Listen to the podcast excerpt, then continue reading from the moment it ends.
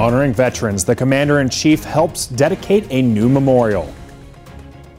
Tribute March, a group of soldiers honor their brothers in arms. And Golden Knights, the Army parachute team dazzles during this sky show. Welcome to DoD News Now. I'm Tech Sergeant Nathan Perry. Commander in Chief Barack Obama helped dedicate the American Veterans Disabled for Life Memorial in Washington, D.C. yesterday. The president spoke to hundreds of veterans and their families who gathered for the ceremony, saying they serve as examples of America's courage and sacrifice. If you want to know what real strength is, you want to see the character of our country, a country that never quits, look at these men and women.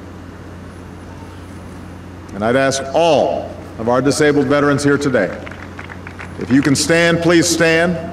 If not, please raise your hand so that our nation can pay tribute to your service. We thank you. We are inspired by you, and we honor you. The president called the memorial a reminder of the obligation the United States has to its veterans. A group of soldiers from Maine recently participated in a tribute march to honor their brothers in arms. Sergeant Allison Pelletier reports. Usually, ruck marches aren't something military personnel volunteer for.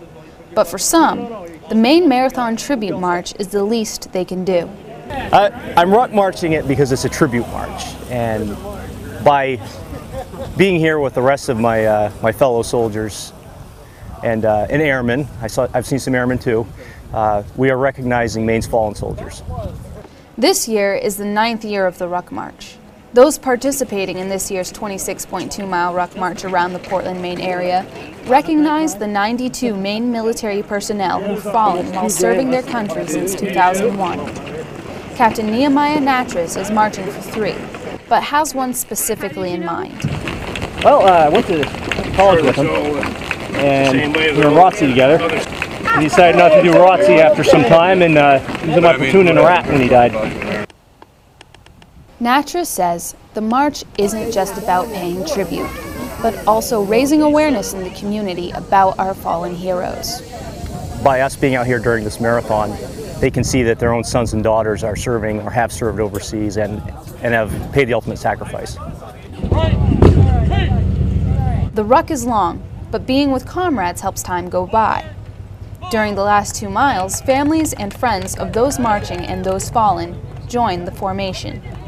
They do so much for us. It's just a very nice way that we can support them, get together as a family with the soldiers. Um, they've already done good 24 miles. um, we'll be able to join them in the last two to be able to, you know, give them more support for that last stretch after all that they've done. Reporting for the 121st Public Affairs Detachment, I'm Sergeant Allison Pelletier.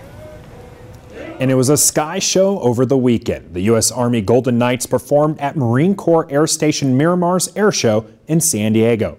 This video shows the perspective from 12,000 feet above. The Golden Knights are entering their 53rd year of entertainment and are considered the world's best parachute team. Be sure to check out the DoD Facebook page for a wrap up on the Warrior Games. Watch for us also on Twitter. I'm Tech Sergeant Nathan Perry. Keep it right here for the latest in DoD news.